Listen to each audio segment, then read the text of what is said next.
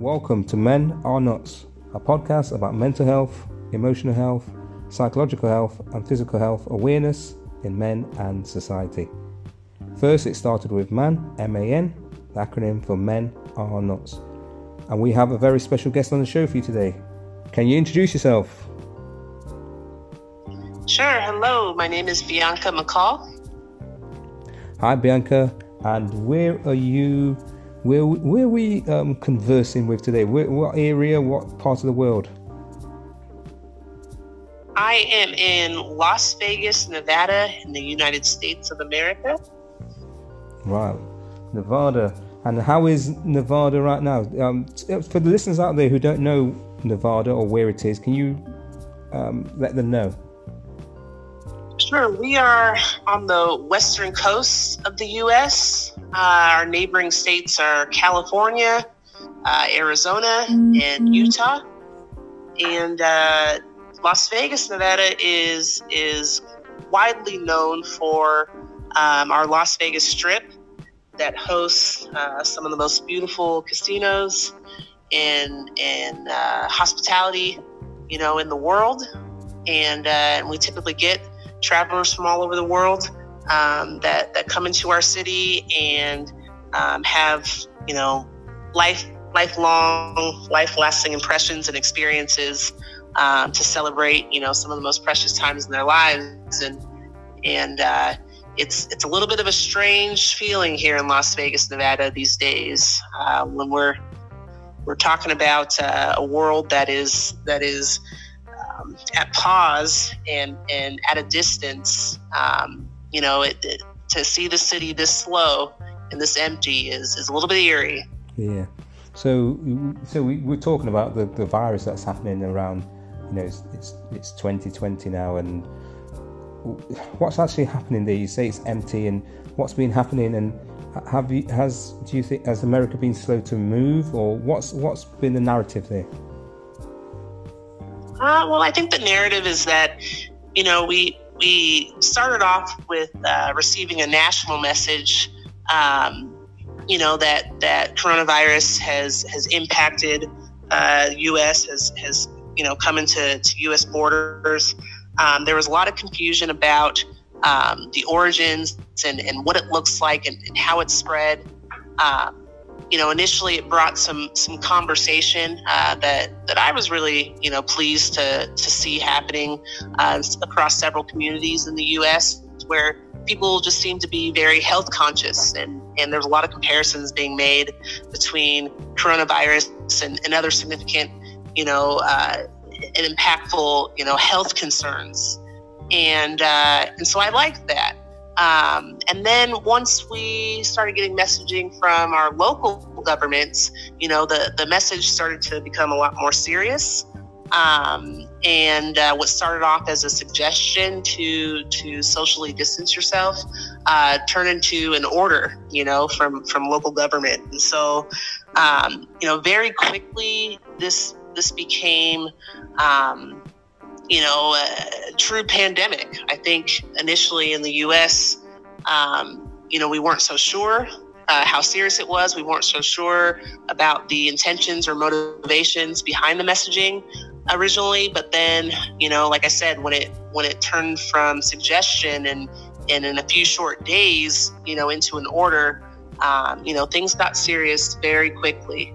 So when I when I mentioned, you know, empty streets and and uh, you know not a whole lot of, of traffic um, you know for our hospitality uh, business. I mean hospitality and the casinos and the las vegas strip uh, that's at the centerpiece of our economy here in nevada. And so um, when casinos are you know being ordered to close um, when when you know nobody's getting on planes and, and traveling to uh, you know, one of the most transient cities, you know, in, in the western region of, of the world. Um, you know, it's it's it's a different look, it's a different feel, and like I said before, there's a certain level of eeriness. You know, when you travel down to the, Las Vegas Strip and you don't see anybody. Yeah. So, do you, what what's actually happening there? You, uh, do you have shops opening? What's what's actually open there?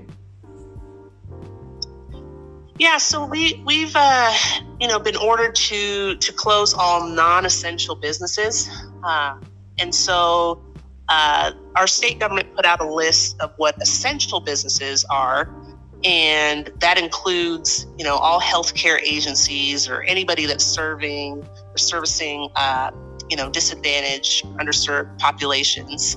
Um, and then you've also got uh, the food industry, so uh, so restaurants and things can remain open, but um, not their, you know, their in dining parts of their their businesses. So so they're all doing takeout orders and deliveries and things, uh, which are still allowed uh, here. Um, grocery stores are open. Um, and I believe auto repair, home maintenance, and repair stores are also allowed to stay open. But yeah. you've got uh, just a major hit. You know, a lot of people lost jobs. A lot of people were laid off. Um, you know, in the hospitality industry when you're closing casinos, um, and then you know you've got several businesses uh, that are headquartered here that rely heavily on um, you know the casinos and and you know so when they were closed, you know uh, that that affected you know a ton of other businesses as well. Yeah. So in your in your from your perspective, how do you feel that? Um, how do you feel that you know? Let's just say once this is over, whether it's three months, whatever, however long it takes, do you see? Um, do you see there's going to be a change in attitude to, in humans, or do you, or in terms of business, or um, you know, even even seeing the, the the strip? Do you think that will go back to how it was before? You know, I, I absolutely think that th- this is going to be, um, you know, it's going to have a lasting impact on um, on the economy, on on the way that businesses are ran, um, on human interactions, all of that.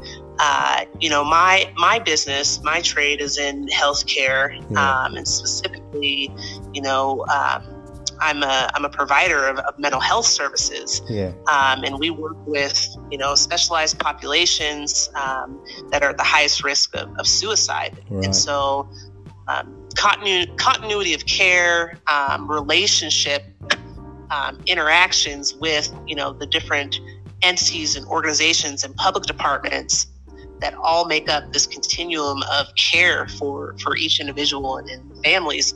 Um, you know, it's it's definitely had an impact on our abilities to provide high quality care um, when social distancing is, um, you know, that's that's what we've been ordered to do. But distancing, you know, in a continuum of care um, makes the job a lot harder. You know, and and um, as an individual, you know, professional and, and provider, um, you know, stress goes up. Um, you know, and and you begin to to question, you know, uh, with my role in this continuum of care, you know, how can I how can I have the greatest impact, but also keep myself safe and, and keep, you know, my my staff safe, yeah. you know? So it's you know, and and what what's been encouraged in healthcare specifically is a shift to uh, to do provide telehealth, which is uh, you know providing these these services, these clinical services um, over the phone, video mm-hmm. chat, um, text chat, um, but using these applications and uh, and uh, one of them being you know Zoom, you know is is um, you know one one program that or platform that that people are using to connect. Yeah.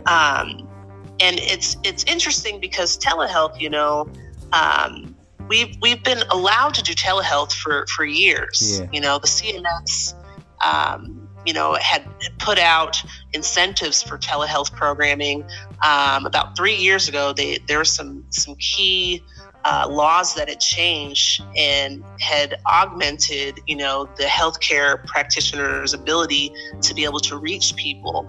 And um, when it first when it first kind of hit the ground, a lot of us providers were nervous about it. You know, we felt like ah, we don't know uh, the quality of service that we can provide yeah. when when it's not face to face. You know, we we almost uh, you know we're resistant. You know, just blatantly resistant to um, to social distancing at, at that point and and and really i believe that comes from you know again in my space when i when i talk about suicide prevention um, isolation is a number one driver of, of suicide yeah. it's a number one driver of, of mental dis-ease and so um, when isolation is prescribed in order to contain something like coronavirus um, that that makes me very uneasy you know yeah.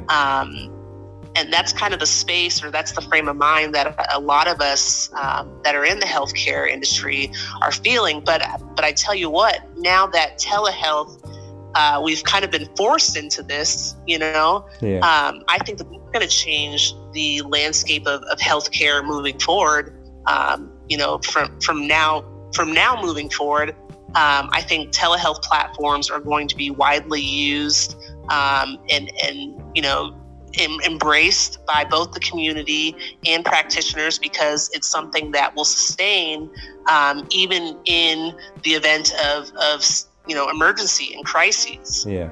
Uh, and I think you know I think the same the same may be true for for all business. You know when when we're all forced to conduct our businesses remotely um, and and rely on those virtual pro, uh, those virtual platforms, you know and, and especially if we're able to kind of adjust our budgets and things and, and make it cost effective for the business, um, there is no going back. You know, yeah. the whole storefront kind of concept becomes obsolete, you know, and antiquated when when everything is is uh, you know on digital platforms and and uh, people can you know access you know any type of business service from the comfort and the convenience of their own home. Yeah. Do you see there's a there's two folds to that? Because uh, I was just thinking while you were talking there, and, and, I thought about this for you know maybe a couple of years now because um, homeschooling was always a big thing. You know, was, I say it's always a big thing, but some people used to kind of knock it, and, and but now they've had to to um, worldwide have had to kind of embrace it in a sense because um, a lot of people used to go, oh, homeschooling, oh, homeschooling, no you know, obviously now there's got, got new names for it, distance learning and all this sort of, but relatively it's homeschooling. Um, so when I was speaking, when, you know, when you're speaking there, yes, I was thinking, well, if we if we go all digital, not all digital, because you'd you'd have to mix it, wouldn't you? What that would mean, this this thing called social distancing.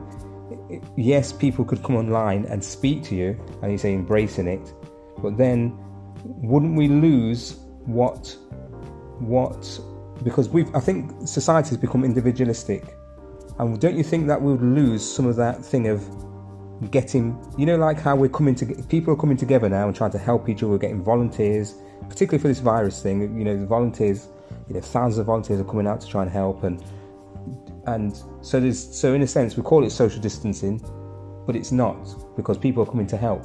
So it's about get, do you think about do you think do you think it's about getting back that human connection? Yeah I, I, I do. I think that that has to be you know the the the objective or just kind of the underlying current in, in all of this and in, in every single response. It has to be getting back you know the human connection I think what makes or what our greatest barrier is right now with that is, you know, when we talk about technology and we talk about, you know, a digital world, um, you know, there's also this artificial kind of layer to that, you know. Um, people can can be who they want to be, you know, on on you know a social platform, a social media platform, um, but that doesn't necessarily um, define who they are, you know, in, in person or in yeah. actuality. And yeah. so you mentioned um, these these social, you know, roles and, and and heroes in a lot of respect that are um, you know on the front lines and and you know their their jobs are to keep us connected you know whether that be connected to um, you know emergency resources or, or, what have you but um, you know that's that's a part of my just extreme appreciation for those folks because um, they're representing you know the the threads you know that that are keeping us connected um, you know, to human interaction because otherwise, you know, going completely digital, um, you know, I, I, think you're you're at a loss of reality for for a lot of people, um, and we've seen that there's there's evidence of this in you know how uh, the youth generations are you know we're seeing increases in you know maladaptive behavior in our youth uh, due to this because they are so overly reliant on technology. Um, you know, I, am so I'm in my late 30s, and and I know um, from early education, you know, I was taught to develop the skill of abstract reasoning. You know, I was taught to have an imagination, but there was a distinction between imagination and in the real world because I was I was more frequently engaged and interacting in in the real world, you know, in person, in in natural consequences, you know, that I could that I could experience with all my senses, you know. Yeah, definitely. Uh, today in today's world, you know, youth they don't have they're not frequently engaged in in real world activities. You know, they're they're very much on their phones, on their tablets, on their laptops, on, on their personal devices, and on these sites, um, manifesting kind of their you know this imagined personality or you know who they believe themselves to be, which is largely you know it's contingent upon what other people see them as. Yeah. You know, or what society says. Followers and likes. Yeah. Yeah. So, you know, something like the coronavirus, I think, you know, it, it, has a huge impact on our abilities to relate to one another, our abilities to nurture, um, you know, human interaction and human relationships. Um, and and there's a real risk there that we that we do lose touch with with reality, you know, in that sense. Yeah, yeah, and you're right because because you know, you've really made me. I've, I've, thought about these things before, but then with the things that you're touching on, then, and um, you know, and like you say, it's things to go online. Yeah, yes, we're going to have to, in a sense, embrace it, particularly through this time. But then, it's it's how do we how you know, how how does that impact when this thing, if this thing finishes or blows over?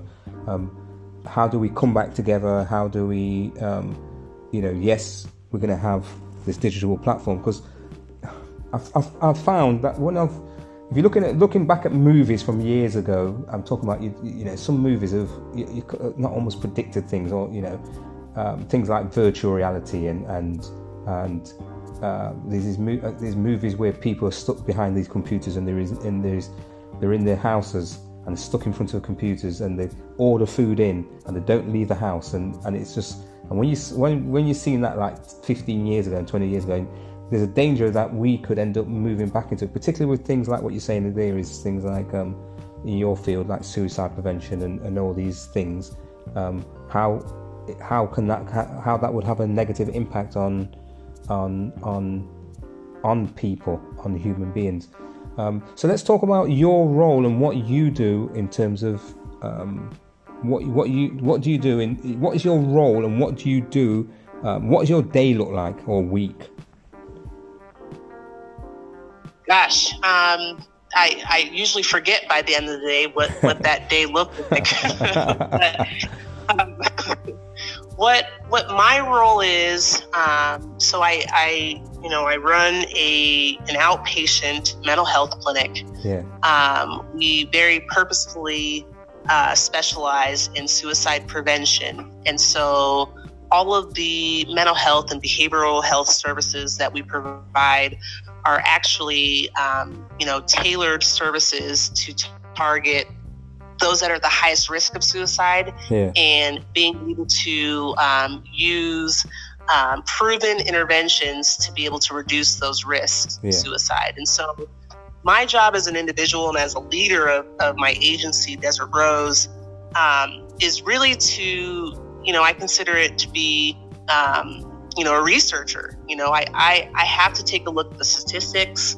Um, mm-hmm. I have to, you know, have some critical thinking, some abstract reasoning in in not only you know what the statistics are, but why we're seeing the statistics. Um, you know, and, and, and why it's, you know, what can we do in terms of reporting, in terms of, um, you know, uh, community action planning, you know, and, and taking a look at the overall systems of how we manage our, our health and wellness. Yeah. Um, you know, how can we consider all of those factors and then strategically plan uh, to prevent, you know, suicide? And so I'm I'm a professional student. You know, I, I really consider myself to be that, and and it's not in a world where you know a lot of things are digitized and you know it, it's it's not as easy as you would think to get information to get raw and real data yeah. um, because you know when we talk about the internet and things like that there's so much information there's so many messages um, and there there's so much of that is is not accurate you Yeah. know um, so you know sifting through all of that data and all that messaging is is nearly impossible for you know one woman to do uh, especially manually and then you know as we as we kind of you know conversely look at you know what we've been talking about thus far and, and how how can we uh, prevail you know with with something like coronavirus. One of those is i think you know really taking a look at our systems and and being able to improve the way that we uh, collect data and and report data you know so that we can promote just health and wellness moving forward. Um, so for my agency i mean that's that's what our role is and and when you talk about folks that are at the highest risk of suicide Yeah. you know i've i've looked at data uh, for nevada um, from 2013 the year 2013 to present and when i identify certain trends or certain populations that present um, higher risk or increased risk um, you know, I, I just go to town and, and really, you know, research the demographic and and again just trying to ask the question of, of why. Yeah. Why? Um, yeah, and then- then there's just there's so many factors. You know, there's so many factors that contribute to, um, you know, like I said, dis-ease. You know, you break up the word disease and Yeah, you've got dis-ease, Yeah. and most of us experience that, um, you know, to some level Yeah. and uh, you know i've been i've been you know quoting you know something that i heard on a on a ted talk uh, you know not too long ago uh, where the speaker you know mentioned that we have this false sense of of uh, you know addiction. We we think that the opposite of, of addiction is is sobriety when the opposite of addiction is is love. It's a healthy connection. Yeah. and the same is true i believe you know on, on the same spectrum you know is of addiction is, is suicide. And and i believe that the opposite of suicide is not convincing someone uh, you know to thrive or to live but it's it's love. It's a healthy connection. And so again uh, um, you know it, it distancing you know doesn't i don't believe that it, it should mean isolation you know in, in times like these because there there may be people out there that are in are having a personal crisis you know Definitely. they're they're they're experiencing dis-ease and um, to not leave the house you know and and to it's one thing to embrace all the the uh, advancements and, and convenience of, of being able to you know have everything brought to you you know or everything at the the at your fingertips um, but you know everything has to include that that opportunity for human interaction Yeah, definitely. And and you you know you, the, the word you mentioned there, I think you mentioned it twice or three times, is love. Um, um, that love that, that and human in, interaction, um, which is so important. I, you know, I'll always stress that love is the, the- you know the most important thing that we we we have um, because it can encompass so many things and it can help.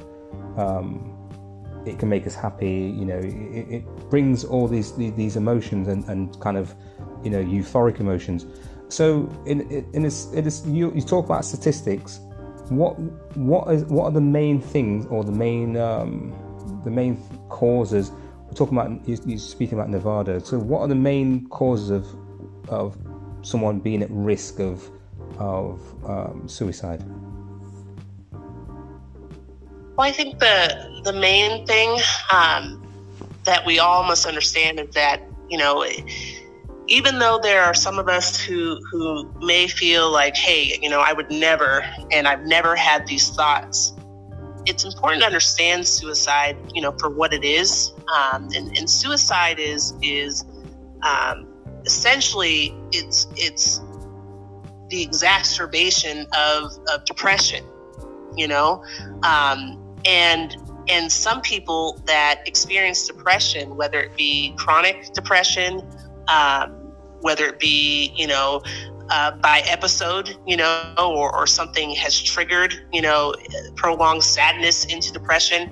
If anybody could could feel depressed, if anybody could feel sad, then then that creates you know a, a level of risk for suicide it doesn't mean that that person will you know successfully attempt or commit suicide but it, it means that there's a risk there. I mean we, have got to we've got to begin to take a look at it as um, this is something that no one is exempt from.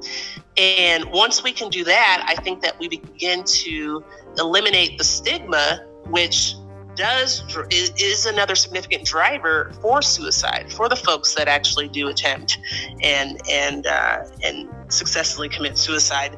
Um, the stigma of you're crazy or you're weak or you know all the all the negative you know attributes that we that we attach to you know someone who is who is you know has communicated that they've been thinking about suicide um, the stigma is is a driver.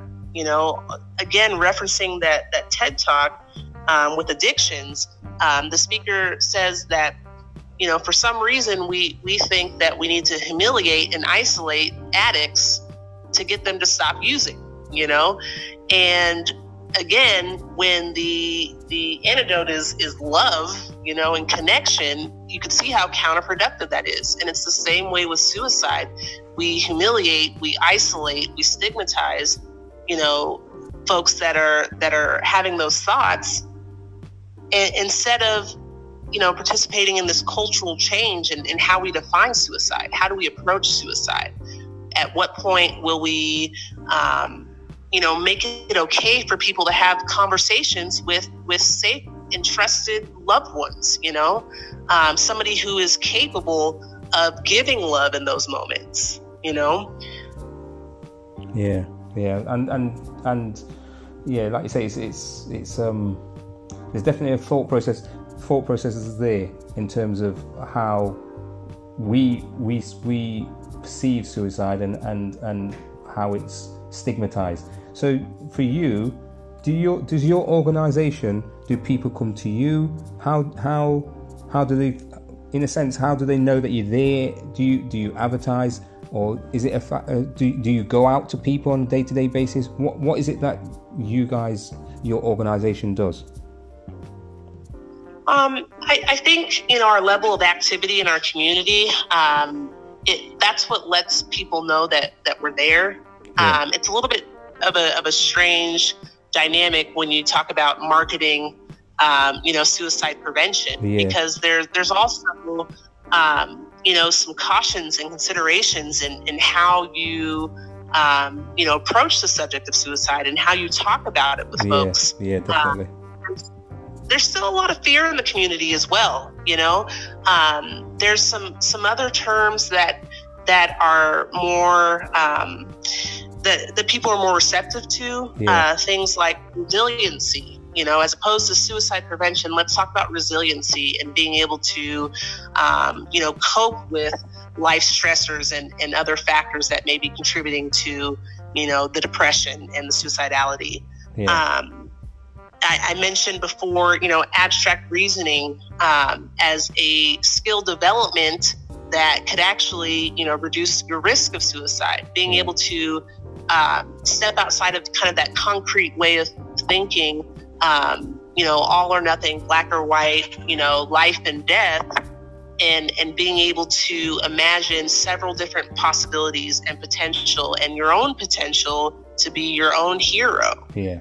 Um, some other things, you know, that you know, in, in, reference to your question before about what drives suicide, um, and and what I've noticed specifically in Nevada is that um, suicide by firearms is is a growing concern, and especially for our youth population. Um, and so, you know, I I'm desirous of of being able to kind of take this show on the road and, and travel and, and, and look at data, you know, across uh, you know, this country, the U.S. and and and countries worldwide to see, you know, what trends, you know, transcend uh, borders, and and that's something that that I've noticed, um, you know, here in the U.S. Like I said, specifically looking at Nevada statistics, um, you know, gun safety is is um, you know it's been the the main topic of a lot of initiatives in Nevada. We've got a great office for suicide prevention and and that's really you know how my organization has been able to do what it does is by maintaining a, a great relationship with our state office for suicide prevention yeah. um, they've got you know uh, members of, of their staff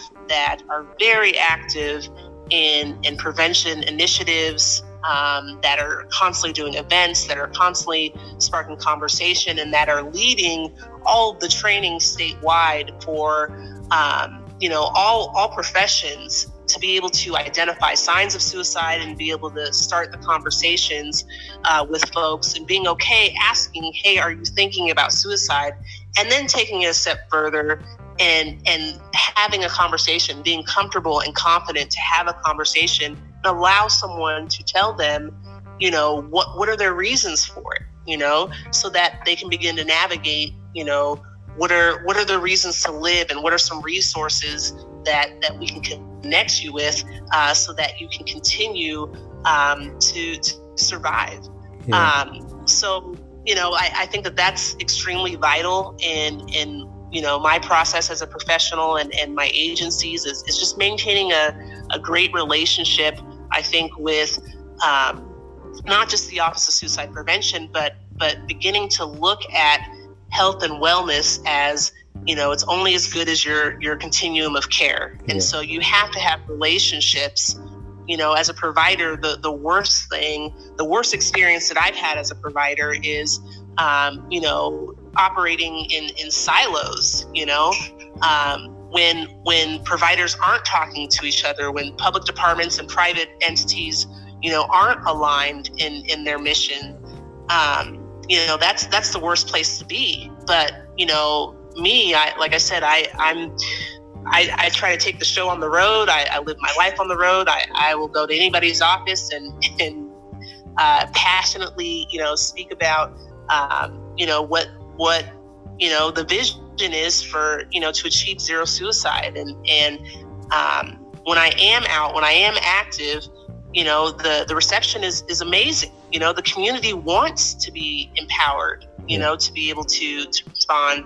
Other professionals and practitioners they want education on how to you know play their role and do their part in, in suicide prevention campaigning. And so it's not that we don't want to talk about it. I think it just takes, you know, several people to kind of uh, like a high school dance, you know, yeah. uh, in yeah. American pop culture, you know, like you step into the middle of the gymnasium and the first person to, to kind of, you know, uh, get dancing, you know, th- that starts the whole party. So, yeah. Um, so that's what we aim to do. Yeah.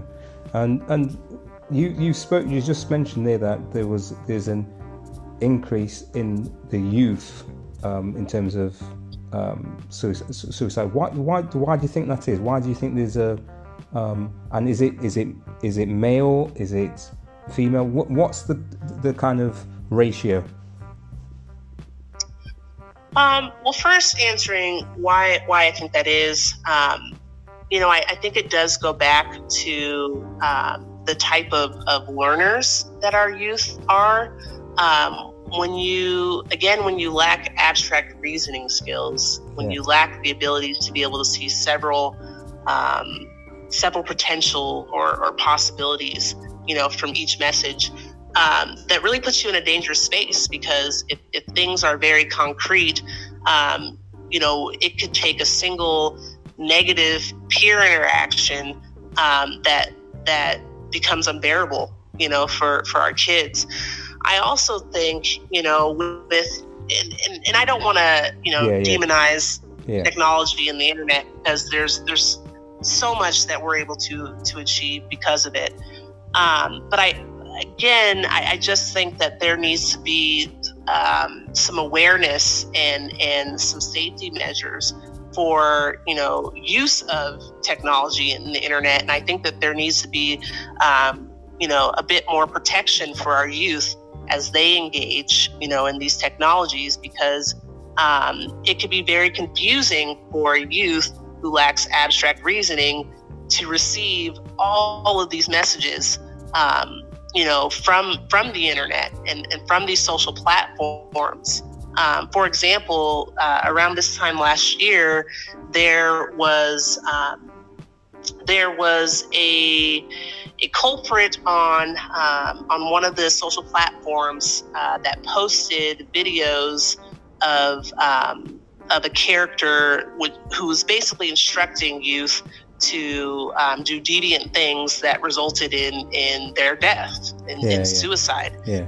And and you know again when you know youth have grown grown up in a world um, where one they've somehow become the masters of, of their family and home environments because they're the experts you know at how to use all the technologies and but there's this dissonance because you know they're they're powerful beings, right? But yeah. at the same time, they have no rights and they have no yeah. um, real you know decision making power over their lives. And so what what do they do with what happens with dissonance is is anxiety, stress, rebellion, and so um, you've got you know all these behaviors that you know we're seeing with kids younger and younger. I mean, um, you know, kids that are eight years old and thinking about suicide. You know, that are that are younger than that and and trying you know alcohol and and controlled substances for the first time. I mean, we're seeing a lot of you know uh, um,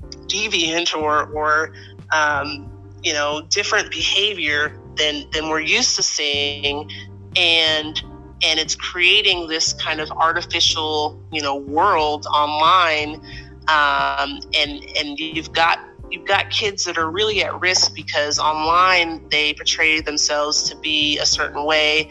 And the consequences are you know they're scaled to i mean you know you've got tens of thousands you know that are that are following that are that are seeing everything that you post and, and responding and and really kind of the masters of your consequence you know for for what you put online.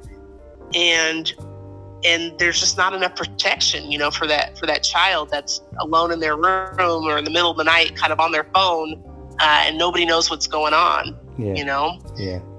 Yeah definitely and so do you do you find it um the, the, the, ratio of male to female do you find it's more male or female? Which which how do you how, which which way does it go or is it quite similar?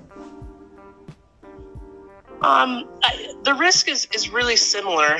Um, you know, when when I talk about youth, I, I think that there are um, there are certain trends and and there's some environmental factors that contribute to that.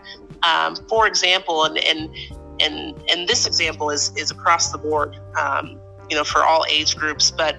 For example, um, you know, February 14th, you know, U.S. Valentine's Day, and um, ultimately, uh, you know, a commercial commercial holiday to celebrate, you know, love and relationships. And so, uh, you know, what I've seen over the years is that typically you see more male suicides, you know, on or around Valentine's Day, and and you know, I would be remiss to not look at what are some of the socioeconomic contributions to why males would, you know, be at higher risk during that time.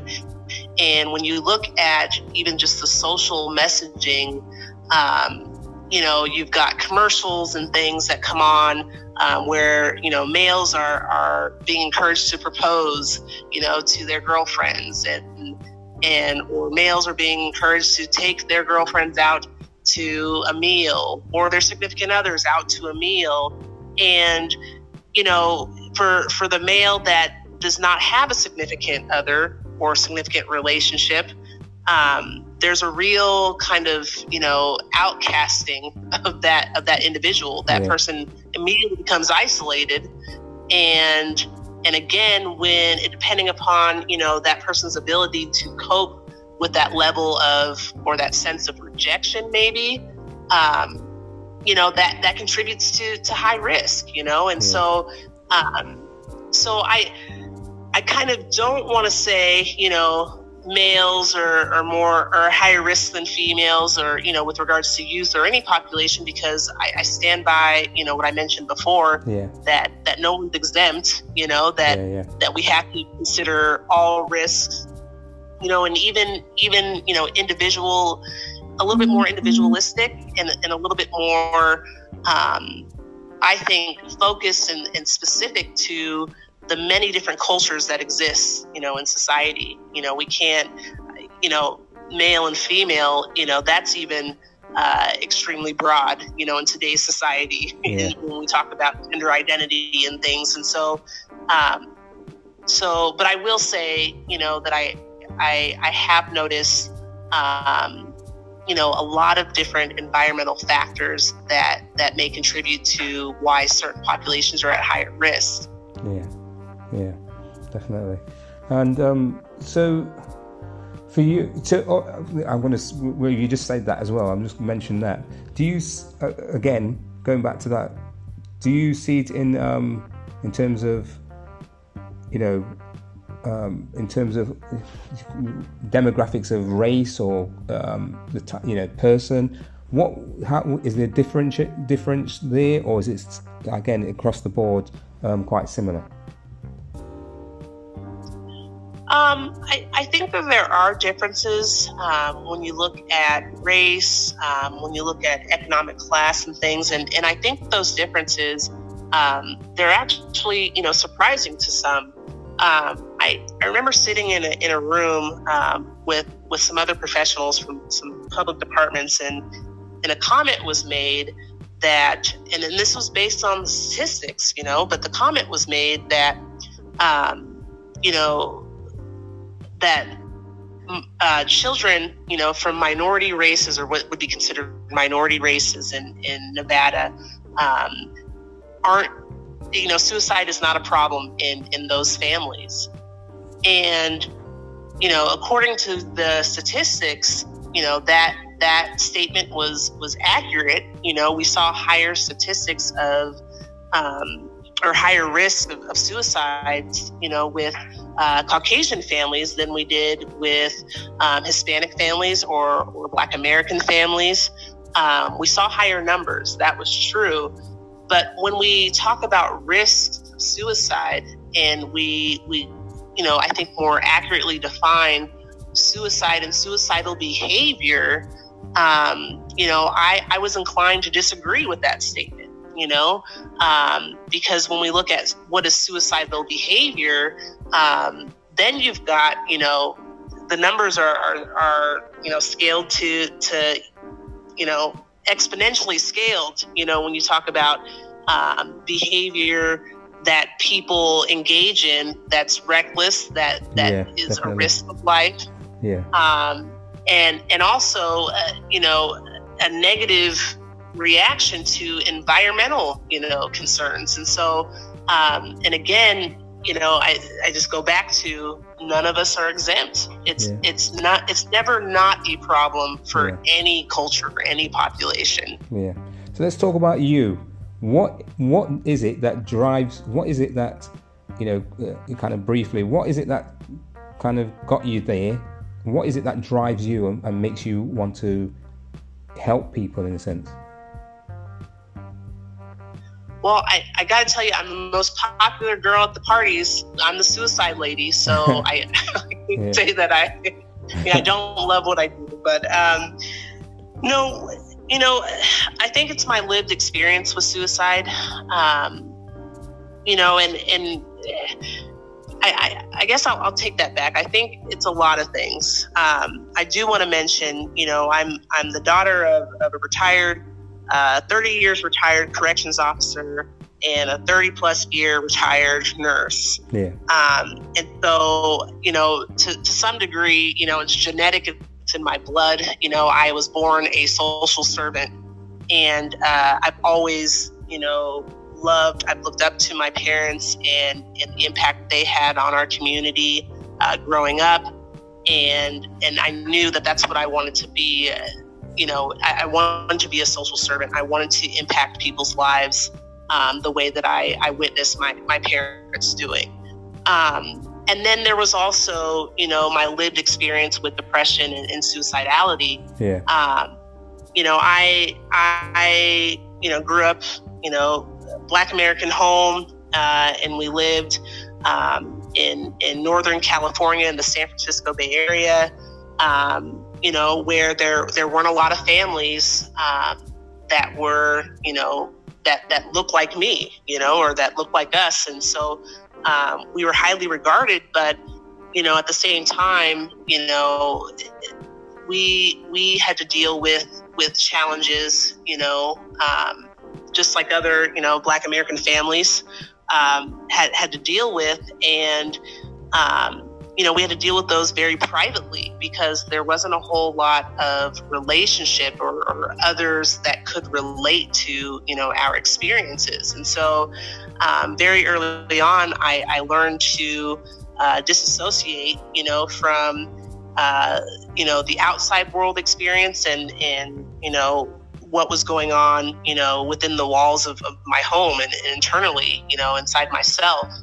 Um, I also, I, you know, I, I played basketball. Um, I played basketball um, from high school, well, earlier than high school, and and and I played professionally.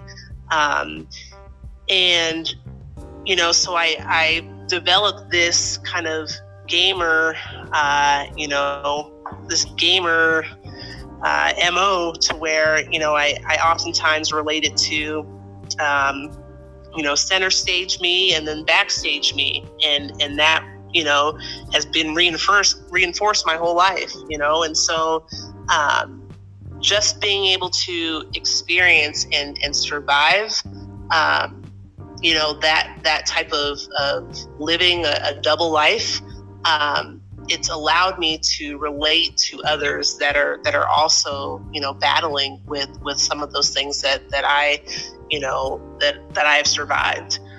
And um, while I was playing basketball in in college I actually had a teammate that successfully suicided. Um, and and I I had a lot of guilt behind that you know as a as a child and, and not knowing um, not knowing any better, but I felt um, I felt a lot of regret because I didn't say anything to my teammate, um, even though I could recognize some of the same behaviors, um, you know, that that I had had, you know, and so you know I'd wondered, you know, if, if hey, is, is she depressed maybe too, or or you know, does she have the same thoughts that, that I have? Um, but I, I didn't say anything. And so um, after witnessing kind of the impact of, of her suicide and the impact that it had on on many levels, you know, with with you know her family, with our team, with the university, with all the athletes, with the city, and and so on. Um, I I made the decision at that point that I would never be in that position again where I, I didn't say something and so I I dedicated you know my life to um, using my life my lived experience to relate to others and to connect others. And and that's just truly what I believe my purpose is is is to connect others and and uh, and link to you know to love to link to those those healthy supports and relationships. And uh, and I've been extreme. I've been blessed, you know, to be able to, um, you know, manifest that into, you know, the, that's what my business does, you know, and, um, and to have the opportunity, you know, to, um, you know, in a, in a positive light for technology, uh, to have the opportunity to be able to connect with you and, and others that are, are passionate about promoting mental health. Um, you know, this is, this is all, just kind of a living purpose. Yeah. That's fantastic, it's brilliant. It's brilliant what you're doing, and you know, and you're out there helping to save lives and, and prevent, um, you know, you know, introducing wellness and, and, and health and, and all these things to people's lives. So you know, you know, I applaud you for that, and you know, well, you know, it's, it's fact you're doing a uh, you're doing a good job, and you know, in fact, a great job. Um, what would you say to people out there um, who, you know, just like a you know, like a, a, lasting word of of wanting to get help, and, and what would you say? You know, what would be your message?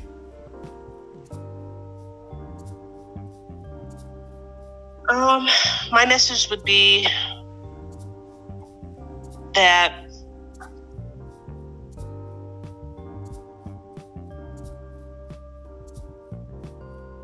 I think I think that the message my message has to be to to to hang on you know? I mean it, i know it it sounds kind of cliche and, and maybe not that that powerful um, but from experiencing um, from experiencing being at a point of, of of despair and, and, and kind of this darkness, you know, being devoid of, of being able to feel love. Um, just hanging on. I mean, it, it's, it's, something that I've, I've, told myself, you know, um, just, I mean, I can do this, hang on, um, and, and reach out, you know, I, I think that, you know, there's, it's, it's arguable how much you know someone can reach out when they they truly are in crisis. And and there's some level i think of responsibility as as just humans to to learn how to reach in you know at the same time. But you know it, it, reaching out you know allows somebody to be able to reach reach in you know and make that connection.